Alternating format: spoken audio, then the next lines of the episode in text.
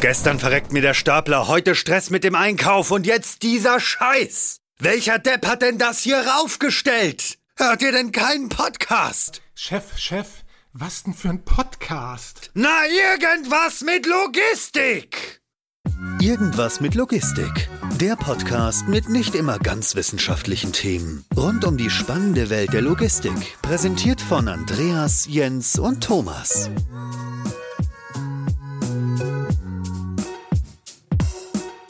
Herzlich willkommen zu einer neuen Folge Irgendwas mit Logistik. Ich habe heute mal wieder Jens bei mir. Hi Jens. Hi Andreas, moin. Und zusätzlich haben wir heute nicht einen, sondern gleich zwei Gäste mitgebracht. Zum einen einen alten Hasen bei uns, der schon mal da war. Hi Oliver. Hallo ihr zwei. Und ganz frisch dabei der Carsten. Grüß dich Carsten. Hi, grüßt euch. Ähm, Carsten, Oliver, ihr beide arbeitet zusammen. Das ist aber nicht das einzige Interessante, sondern wir wollen gleich ein bisschen über die Konstellation sprechen und, und warum wir heute überhaupt sprechen. Aber Carsten, vielleicht magst du einmal anfangen. Du kriegst heute den Vortritt, dich vorzustellen, so ein bisschen was zu erzählen, was du eigentlich so machst und wer du bist. Und danach können wir nochmal ganz, ganz kurz auf Oliver eingehen, weil den kennt man ja eigentlich schon. Fang mal an. Wie gesagt, ich bin der Carsten. Ich arbeite bei Ingram Micro Commerce Lifecycle Services und äh, wir betreiben das Warehouse in Großbären für äh, ASOS. Äh, und da bin ich jetzt mittlerweile seit äh, vier Jahren für das Geschäft und äh, seit nunmehr 18 Monaten zusammen mit, äh, mit Oliver. Ja, Oliver, dann bist du wohl dran. Ja, und wie Carsten schon gesagt hat, also ähm, ASOS betreibt die Warehouses in Europa ja nicht selbst, sondern über Third-Party-Logistics und äh, die erste Wahl hier in Deutschland war Ingram Micro. Und äh, ja, das ist, so kommt die Zusammenarbeit mit Carsten und mir zustande. Und zu mir, ich meine, wir haben ja schon mal gesprochen im äh, August letzten Jahres und ich bin halt der Supply Chain Director Europa für ASOS. Also ich würde das zusammenfassen, Carsten, du machst alles, was, was Oliver so braucht. Ähm, ja. Uneingeschränkt, definitiv. Ja, ja. Carsten, vielleicht magst du das einmal so ein bisschen, bisschen erörtern, was das denn so für Dinge sind, die du für Oliver machst. Vielleicht kannst du auch die eine oder andere Zahl verraten, zumindest das, was so geht, und uns dann ein bisschen aufschlauen, was da tatsächlich zwischen euch beiden passiert. Wie gesagt, wir betreiben ein Warehouse, äh, 80.000 äh, Quadratmeter, vollautomatisiert äh, fast. Trotzdem arbeiten dort äh, ungefähr 3000 Leute im Dreischichtbetrieb und dort versuchen wir jede Menge Päckchen tagtäglich rauszuschicken. Klingt auf den ersten Blick vielleicht erstmal etwas paradox, wenn du sagst, das Lager ist vollautomatisiert oder weitgehend automatisiert und da arbeiten trotzdem 3000 Menschen. Vielleicht verwirrt das den einen oder anderen Zuhörer. Magst du das mal ein bisschen einordnen, wo da tatsächlich noch die Mitarbeiter benötigt werden bei euch im Lager? Also die Arbeit fällt natürlich an, wenn die Ware von ESOS ankommt. Die LKWs müssen entladen werden. Es geht viel über Conveyor ins Lager, aber dann muss es trotzdem noch in den Lagerplatz äh, eingeräumt werden. Äh, und dann fängt es eigentlich schon an, dass die Ordern von ESOS kommen, wir die Ware entsprechend picken, sie dann in die Automatisierung äh, eingegeben wird, sortiert wird und dann an den Packstationen entsprechend gepackt wird. Und dann geht sie auch schon in den Versand. Das hört sich ja relativ äh, kurz und bündig an, aber vielleicht nochmal, ähm, kannst du noch ein bisschen darauf eingehen, wo beispielsweise jetzt vor allem ähm, FTEs im Einsatz sind und warum die gerade dort im Einsatz sind, warum ihr nicht beispielsweise von vorne bis hinten einfach alles automatisiert habt und bis auf Oliver da gar keiner mehr rumläuft. Das ähm, ist natürlich sehr schwierig. Ähm, Roboter haben wir auch schon ausprobiert, aber äh, Mitarbeiter brauchen wir natürlich und auch in der Vielzahl, weil wir halt im Dreischichtbetrieb sind und auch auf äh, Volllast im Endeffekt äh, fahren ähm, hat man natürlich jede Menge Leute, die die Ware aus den ähm, Kartons rausholen, entsprechend der Ordern und auch entsprechend äh, einpacken. Und da sind schon ungefähr 600, 650, 700 Leute beschäftigt. Volllast klingt ja grundsätzlich erstmal stressig. Vielleicht kannst du das irgendwie ein bisschen einordnen, weil theoretisch würde ich ja sagen, in jedem Lager habe ich immer so ein bisschen Überkapazität für die Phasen, wenn es dann richtig stressig wird. Jetzt würde ich euch unterstellen, dass es im Juni, in dem wir uns befinden gleich, vielleicht gar kein typischer Peak ist, aber warum befindet ihr euch denn aktuell unter Volllast? Vielleicht kannst du das ein bisschen einordnen, damit wir ähm, da so ein bisschen auf das Kernthema kommen, dass wir uns ja so ein bisschen ausgesucht haben, über das wir so ein bisschen sprechen wollen. Also Volllast laufen wir fast immer am Anfang der Woche, wenn natürlich viele Ordern auch vom Wochenende entsprechend äh, reinkommen. Ähm, hat natürlich auch damit zu tun, dass wir jetzt ähm, im Zuge von Corona äh, ein schönes Wachstum äh, bekommen haben.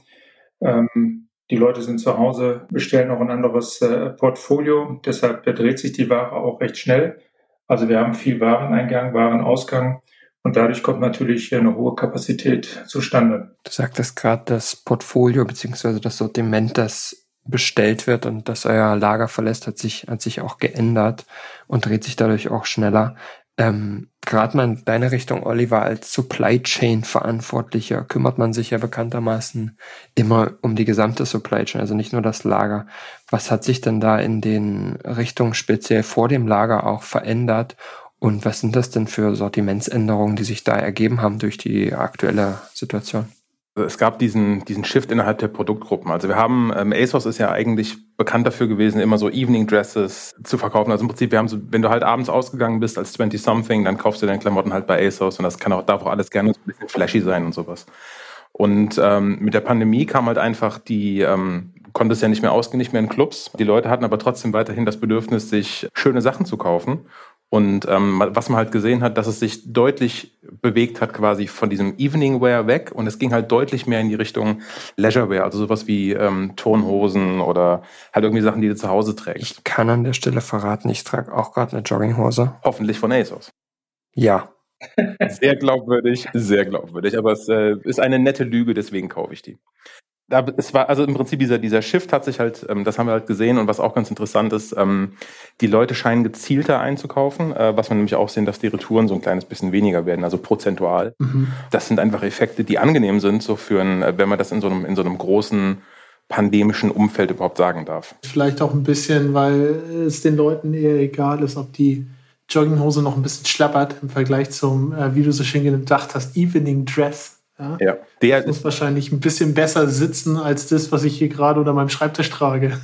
das spielt da definitiv auch rein. Ne? Und ich meine, es ist ja auch, ist ja auch ein offenes Geheimnis, dass es auch in der Fashion-Industrie halt auch dieses Phänomen von den Leuten gibt, die sich halt ein Kleid oder halt irgendwas kaufen, ja. zum Wochenende dann am Montag zurückschicken. Das fällt halt aktuell auch weg. Da bin ich auch. Mich würde mal interessieren, ähm, du hast ja gerade so mit einem Satz gesagt, hat sich super einfach angehört. Auf einmal wollten die Leute keine Kleider mehr haben, sondern wollten auf einmal super viele Jogginghosen haben das war für dich doch im Supply Chain Management bestimmt der absolute Horror, weil die Jogginghosen, die waren wahrscheinlich noch nicht produziert oder maximal lagen die irgendwo in Hafen aus den Produktionsländern und die Evening Dresses haben aber die gesamten Lagerplätze und das gesamte Warehouse verstopft und vollgepackt. Wie muss ich mir denn so ein Shift vorstellen?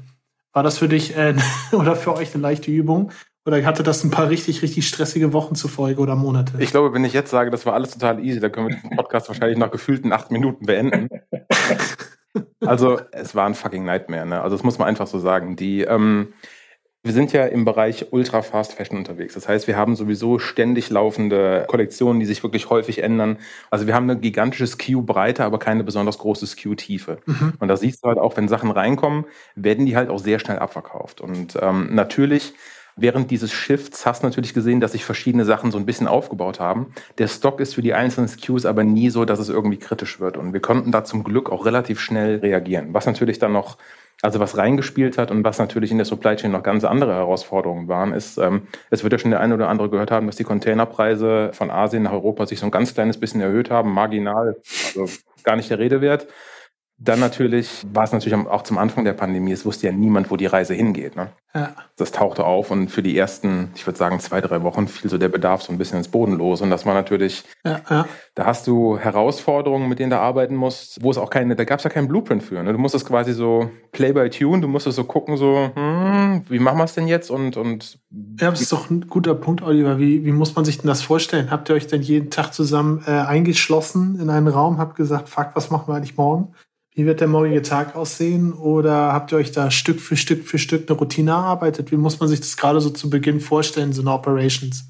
Also ich überlege gerade, ob ich irgendwo in einen Raum einschließen darf ja gar nicht mit mehreren Leuten, so wegen Aerosolen und sowas. Ne? Ich kann mich erinnern, es gab Samstage, die wir hier verbracht haben. Es gab Sonntage, wo wir telefoniert haben. Du wusstest nicht, wo die Reise hingeht. Und es gab auch einfach es war ja eine extrem dynamische Situation. Ja. Wir haben ja auch, also es ist ja äh, ein offenes Geheimnis, dass bei den meisten Warehouses, die sich hier im Umland von Berlin befinden, hast du einen relativ großen Anteil von äh, Polen, die hier arbeiten, also von polnischen Bürgern, die halt jeden Tag über die Grenze pendeln. Und jetzt war es natürlich auch zum Anfang, also es, es kamen wirklich verschiedene Sachen zusammen. Das erste, was passiert ist, die Pandemie war da, Leute waren in Schockstarre, haben nicht bestellt und Bestellungen fielen sie erstmal ins Bodenlose. Ja. darauf mussten natürlich reagieren irgendwie, weil es kann natürlich auch sein, bleibt das jetzt so und dann trägst natürlich auch einen Headcount mit dir rum, der viel zu groß ist. Das nächste, was passierte, war, dass nur so, so zweieinhalb Wochen war es dann so weit, dass die Leute gesagt haben, ja, Pandemie, tralala, schöne Klamotten hätte ich aber trotzdem gerne und haben angefangen zu bestellen. Und du musstest natürlich dann sehen, wie bekomme ich denn jetzt die Leute hier an Bord? Und warum habe ich das mit den Polen gesagt? Die polnischen Bürger, die über die Grenze pendeln mussten, waren ja dann irgendwann mit dem Problem äh, konfrontiert, dass irgend, das war kurz vor Ostern, Carsten, ich bin mir ganz, ich meine, es wäre, es wäre kurz vor Ostern gewesen, ne? Korrekt, ja. Ja, Ostern 2020 ähm, hat man beschlossen, quasi die Grenze dicht zu machen, was ja auch mhm. in, seit der ganzen, also Europäischen Union Grenzen weggefallen, war ja undenkbar. Und auf einmal hast du einen signifikanten Anteil deiner Arbeitskräfte, die einfach nicht mehr da sind, von einem Tag auf den anderen mehr oder weniger. Und dann ist natürlich, also um die Frage zu beantworten, Jens, ähm, es war wirklich, du hangelst dich von Tag zu Tag und versuchst Entscheidungen zu treffen, die das widerspiegeln, wie die Situation gerade ist. Vielleicht, ich würde gerne noch mal eine Frage auch in die Richtung stellen, Carsten. Ähm, jetzt mal Hand aufs Herz. Auch wenn man überlegt, du hast ja darüber gesprochen, wie viele Personen auch einfach mal in der Operations arbeiten. Mhm. Da brauchst du ja nur einen Glückstreffer und ein ganzer Bereich, ein ganzer Abschnitt, eine ganze Funktionalität äh, darf in Quarantäne. Was würdet ihr sagen, mal anteilig gesprochen, wie viel Glück war auch einfach dabei, wie man jetzt da durchgekommen ist, ja? Und wie viel ist wirklich darauf zurückzuführen, dass ihr euch jeden Tag gegenseitig die Bälle zugeworfen habt? Also Glück, man muss ja immer auf, auf Holz klopfen, was ich jetzt gerne tue. Ich muss aber trotzdem sagen, dass wir von Anfang an die Situation sehr, sehr ernst genommen haben und versucht haben, eigentlich immer ahead the curve zu sein. Und das mit allen Sachen, die wir von Anfang an entsprechend äh, gemacht haben. Mhm. Und uns war klar, dass, dass wenn wir äh, in, in, der Masse und in der Nähe der Leute ähm, da positive Fälle in großer Zahl haben, äh, wie Oliver schon sagte, es gab ja Betriebe, die komplett äh, geschlossen wurden, haben wir uns halt überlegt, welche Konzepte brauchen wir, um da halt nicht genau in diese, in diese Falle ähm, einzutreten. Wir haben eine Taskforce gegründet, was ich denke der richtige Schritt war, eine Gruppe von Leuten zu haben, die halt verfügbar sind, äh, Entscheidungen treffen können. Es gab halt kein Buch, was wir lesen konnten äh, über die äh, Pandemie und äh, how to handle it. Also mussten wir quasi wirklich äh, tagtäglich die Situation betrachten, so wie Oliver sagt, und auch entsprechend reagieren und entscheiden. Ist ja auch genau der Punkt, den du gerade ansprichst, Carsten. Das Ding ist am Ende des Tages ja auch, selbst wenn du mal Pandemie, jetzt mal die Pandemie sein lassen, ne? aber jetzt, wenn man überlegt, es gibt ja auch kein wirklich vergleichbares Szenario, was ähnliche Konsequenzen haben könnte, worauf man sich berufen könnte. Keine Ahnung, beispielsweise Straße gesperrt oder sowas oder Wasserrohrbruch. Das hat ja alles ganz andere Arten von Auswirkungen, auch ganz andere ähm, Fingerspitzengefühl, was man benötigt. Also so wirklich, ja, ein Role Model, was du vielleicht auch irgendwo anders her ableiten hättest können, besteht ja gar nicht, ne? Gab es nicht. Und die Leute, die wir alle versucht haben, äh, zu Rate zu ziehen, waren genauso ratlos wie wir. Vielfach war es ein Trial and Error von Sachen, die wir quasi ausprobiert haben. Für uns war halt nur wichtig, dass wir alles ausprobieren und äh, äh, das höchste Gebot, was halt bei uns galt, war, dass wir die ähm, Mitarbeiter so best wie möglich äh, schützen. Und das, äh, ich möchte nicht sagen zu jedem Preis, aber äh, wir haben schon viel getan, um wirklich unsere Mitarbeiter in einem sehr, sehr sicheren Umfeld arbeiten zu lassen, was wir auch äh, bestätigt bekommen haben von verschiedensten Quellen, ob es jetzt äh, die lokalen Behörden waren, ähm, ob es Bundestagsabgeordnete waren oder äh, was wir auch gemacht haben, Firmen beauftragt, die uns quasi geordnet haben mit den Maßnahmen, die wir eingeführt hatten. Ihr habt das gerade zeitlich so schön eingeordnet mit, mit Ostern. Jetzt hatten wir tatsächlich schon wieder Ostern. Das heißt, das zieht sich tatsächlich schon eine Weile. Und über einen längeren Zeitraum ist es also so gewesen, dass ein größerer Anteil eurer Mitarbeiter aufgrund der Grenzschließung nicht mehr zu euch kommen könnte. Dann wird man vermutlich, würde ich euch mal unterstellen, kurzfristig mit, mit temporären Mitarbeitern reagieren. Das versuchen vermutlich viele in eurem Umfeld. Also die Verfügbarkeit ist vermutlich schlecht und die Menge, die ihr da braucht, ist vermutlich auch nicht, nicht irrelevant. Ähm, also muss ich irgendwann vermutlich mit neuen festangestellten Mitarbeitern planen an welcher Stelle hat man denn da gemerkt, das wird nichts, wo wir in den nächsten drei Wochen rauskommen. Das wird länger dauern und wir müssen tatsächlich richtige Maßnahmen treffen, die langfristig auch funktionieren. Vielleicht, wenn Carsten es okay ist, wenn ich darauf antworte. Ja, ich glaube, wir, wir waren in der, in der glücklichen Position, dass ASOS mir ziemlich freie Hand gelassen hat, Entscheidungen zu treffen. Und ich glaube, das war auch der Vorteil, den wir hatten gegenüber anderen Playern. Es gibt ja manche E-Commercer, wo halt viele kluge Leute arbeiten, aber Leute, die nicht zwangsläufig einen operativen Hintergrund haben. Und ich weiß von vernetzten Fällen, also von aus meinem Netzwerk von, von Fällen, dass da teilweise wirklich, da wurde viel, viel gesprochen, viel diskutiert und hin und her überlegt und wie ist die Außenwirkung und dies und das, wo man möglicherweise Zeit hat liegen lassen. Und da hatten wir das große Glück, also dass ASOS bzw. der CEO großes Vertrauen in mich hatte und ich großes Vertrauen in Carsten und sein Team hatte. Und dann haben wir das halt hier wirklich so ähm, über die Ziellinie gedrückt. Man muss aber auch dazu sagen, wir haben harte Diskussionen geführt und ich weiß, dass es mit dieser Taskforce und mir und meinem Team gab es Besprechungen, wo ich also wirklich unbequem wurde, weil ich dann sagte so, wir können nicht auf Sachen, die wir glauben zu wissen, was geben. Wir können uns nur auf das konzentrieren, was wir jetzt genau wissen. Du triffst halt wirklich Entscheidungen von Tag zu Tag. Finde ich interessant. Kann ich mir gut vorstellen, dass du auch mal, mal unangenehm werden kannst. Ich erinnere mich doch gut an ein Beispiel, was Andreas und ich zusammen erlebt haben, wo es darum ging, dezentral zu arbeiten. Auf einmal hattest du keine VPN-Zugänge, ne? Und dann musste man sich ja. irgendwie die Bälle zu spielen. Ich gehe jetzt für fünf Minuten rein, du gehst jetzt für fünf Minuten rein.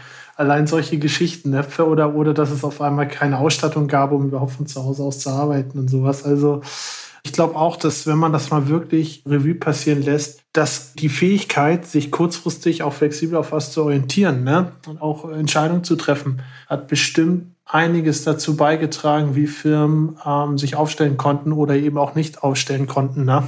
Genau, in dem Zusammenhang würde mich mal in Carstens Richtung interessieren. Du hattest, du hattest ja erwähnt, dass ihr weitestgehend vollautomatisch seid. Und jetzt haben wir über Flexibilität gesprochen ähm, bei der Arbeitsgestaltung.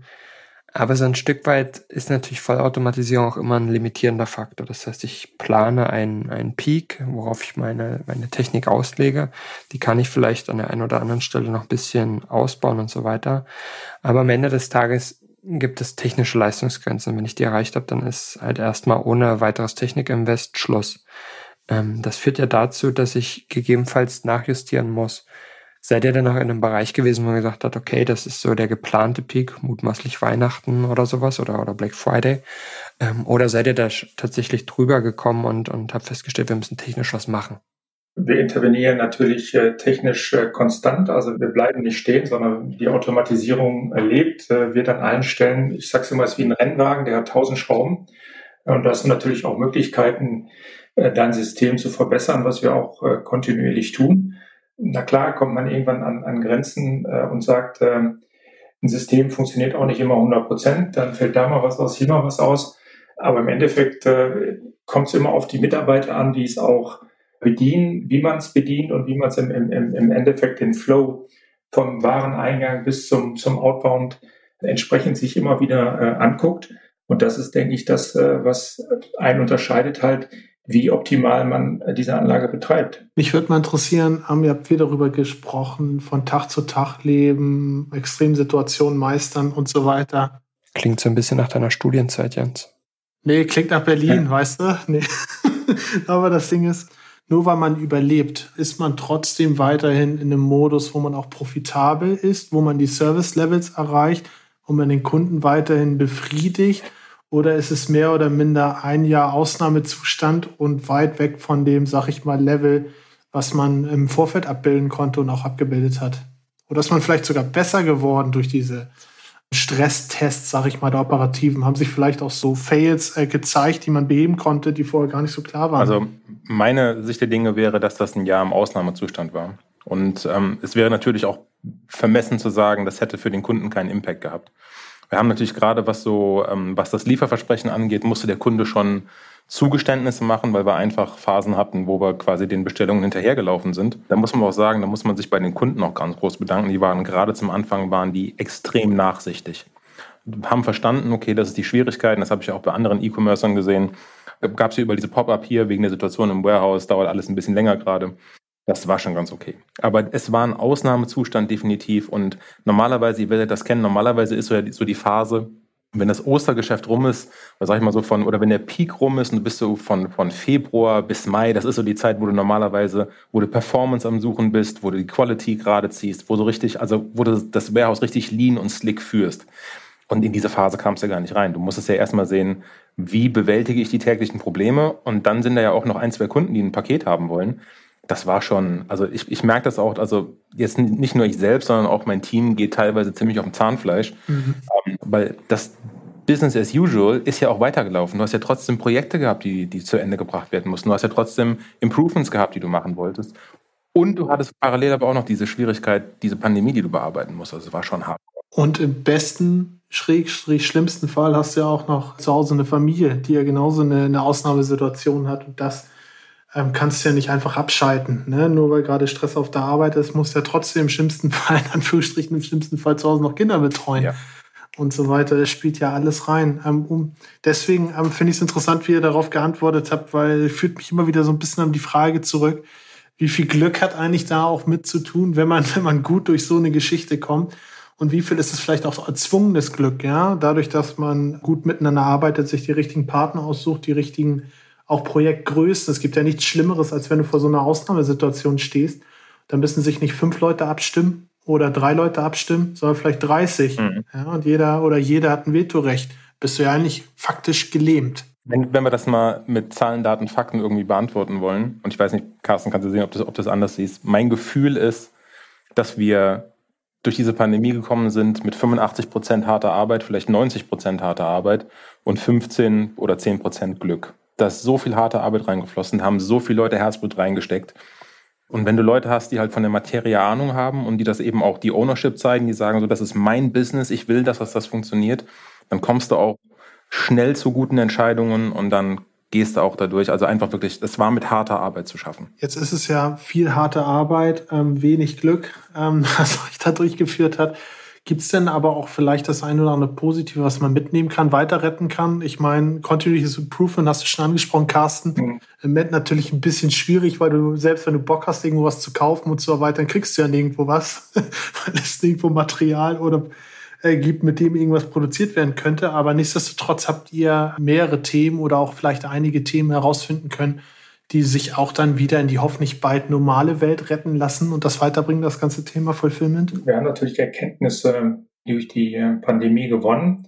Äh, Ob es jetzt operativ so viele waren, mag ich mal zu bezweifeln, aber äh, definitiv einige von den Maßnahmen, die wir ergriffen haben, werden wir auch weiter handhaben.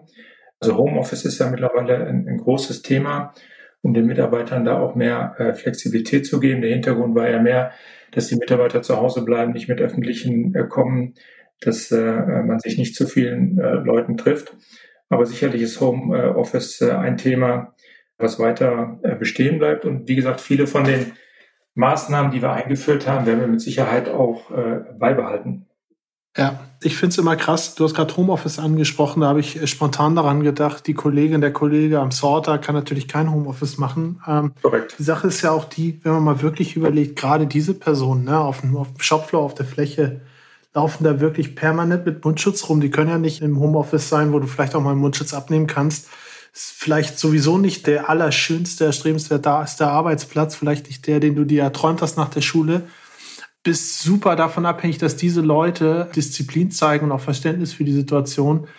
Habt ihr da auch ein Learning draus gezogen, wie viel wichtiger vielleicht, als ihr es vorher schon bewertet habt, eigentlich das ist, äh, seine Mitarbeiterinnen und Mitarbeiter vernünftig ja, mit einzubinden, denen auch zu zeigen, wie wichtig die eigentlich sind und Daten auch zu honorieren, wenn man sowas zusammen durchsteht? Sicherlich äh, die Kommunikation ein Thema. Du hast es gerade angesprochen, ähm, Respekt und Disziplin ist das, äh, zu dem wir halt immer und sehr oft aufgerufen haben, weil auch die Mitarbeit der Mitarbeiter entsprechend entscheidend war und auch zu dem Erfolg im Endeffekt äh, beigetragen hat, dass jeder quasi auf jeden äh, dort entsprechend äh, auch aufgepasst hat mit allen den Maßnahmen, die wir ins Leben gerufen haben. Unsere Mitarbeiter sind Key, sind Heartbeat, das wissen wir. Und ähm, ich denke, dass wir in der Zeit auch einiges getan haben äh, für äh, die Mitarbeiter und wir überlegen uns auch Konzepte, wie wir jetzt quasi weiter äh, fortgehen, wie wir attraktiv als Firma dort entgegentreten werden. Du hattest gerade erwähnt, Carsten, dass ihr einige Maßnahmen auch aufrechterhalten werdet. Gehen wir mal jetzt von dem positiven Szenario aus, dass die Pandemie vielleicht auf kurz- oder mittelfristig irgendwann mal beendet ist. Was sind das für Maßnahmen, wo ihr glaubt, die lassen wir mal weiterlaufen, beziehungsweise die können irgendwie einen Mehrwert in unserem täglichen Doing bringen? Also wir werden sicherlich weitermachen, das Wegekonzept, also dieses Einbahnstraßenprinzip, äh, was wir eingeführt haben. Wir haben ja diese ähm, ähm, Infrarot-Temperaturmessungen am Eingang, die wir durchführen, um einfach auch übers Jahr, wer Fieber hat, zum Beispiel äh, den Mitarbeiter anzusprechen und zu sagen, du, vielleicht ist es besser, wenn du äh, ärztlichen Rat aufsuchst und äh, guckst, warum du krank bist und nicht arbeiten gehst und vielleicht noch deine Kollegen entsprechend äh, ansteckst. Maske ist ein, ist ein großes Thema. Als wir den, den, äh, die hundertprozentige Maskenpflicht eingeführt haben, könnt ihr euch sicherlich vorstellen, war das äh, äh, nicht gerade der schönste Tag. Aber nach ein paar Wochen hat man sich dran gewöhnt. Und vielleicht ist es auch eine Sache, die man irgendwann wieder in der Grippewelle, die vielleicht mal kommen wird, äh, wieder für zwei Wochen entsprechend äh, ins Leben ruft.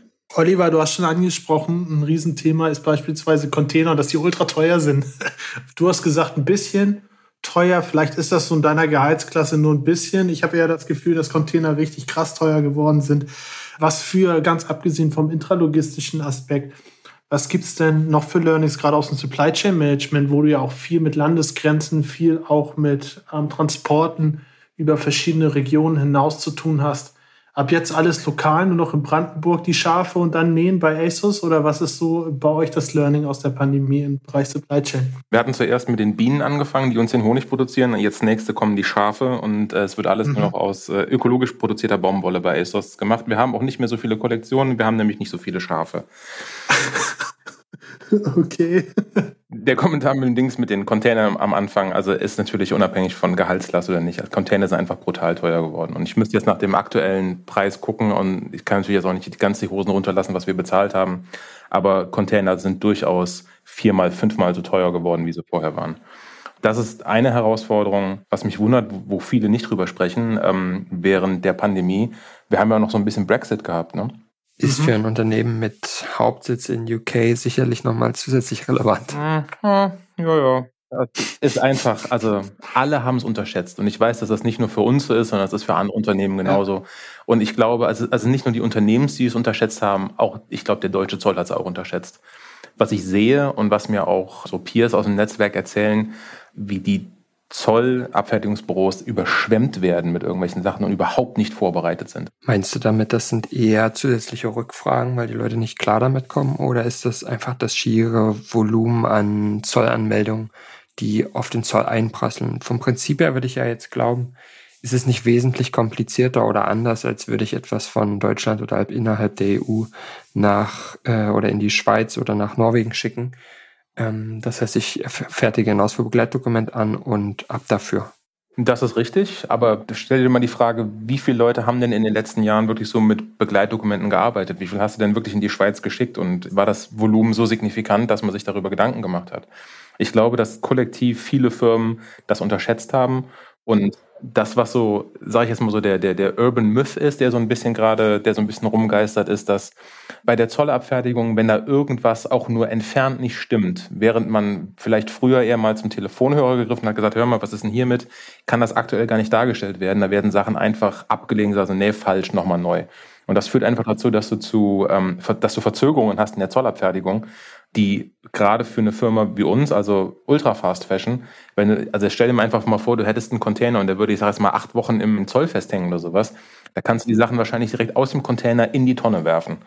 Und es ist wirklich, es ist eine Schwierigkeit. Also das war definitiv, das war ein weiteres Learning aus der Pandemiezeit. Also was ist denn jetzt das Learning? Dass das einfach blöd ist?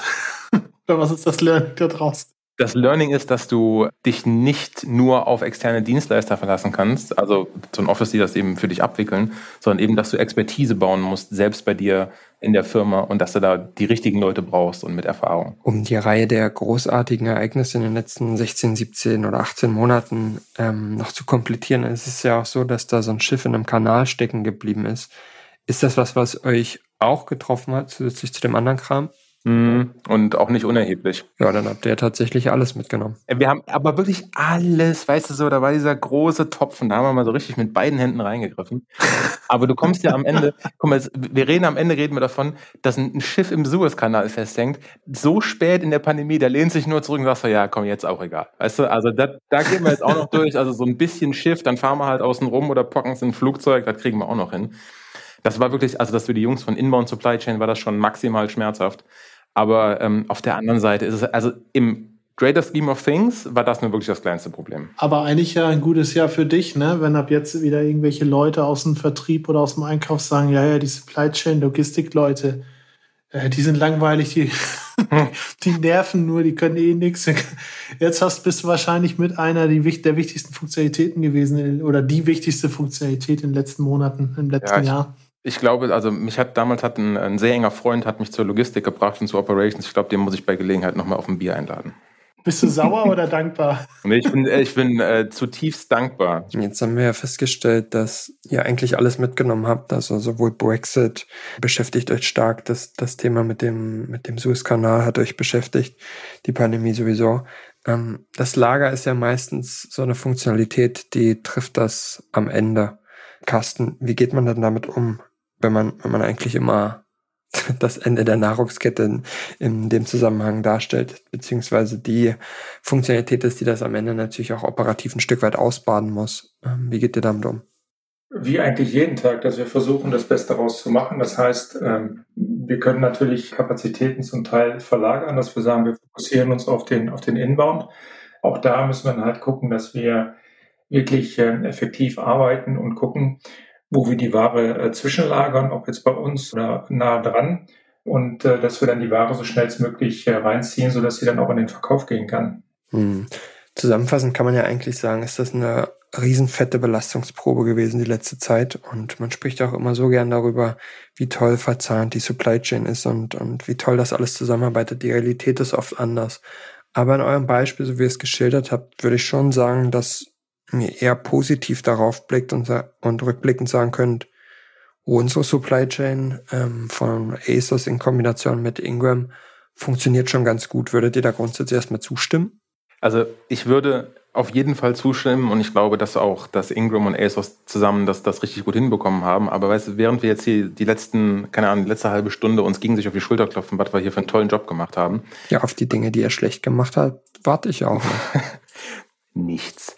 Aber ernsthaft jetzt, die Leute, die am Ende den Job gemacht haben, und das ist das, was du gerade eben auch angesprochen hast, du hast auf der einen Seite, Carsten sagt das ja schon, irgendwann haben wir gesagt, okay, wir müssen halt im Lager die ganze Zeit Maske tragen. Und wir haben das wirklich, zuerst war es nur, wenn du halt nicht an deinem Arbeitsplatz bist, aber irgendwann mussten alle immer zur ganzen Zeit immer Maske tragen.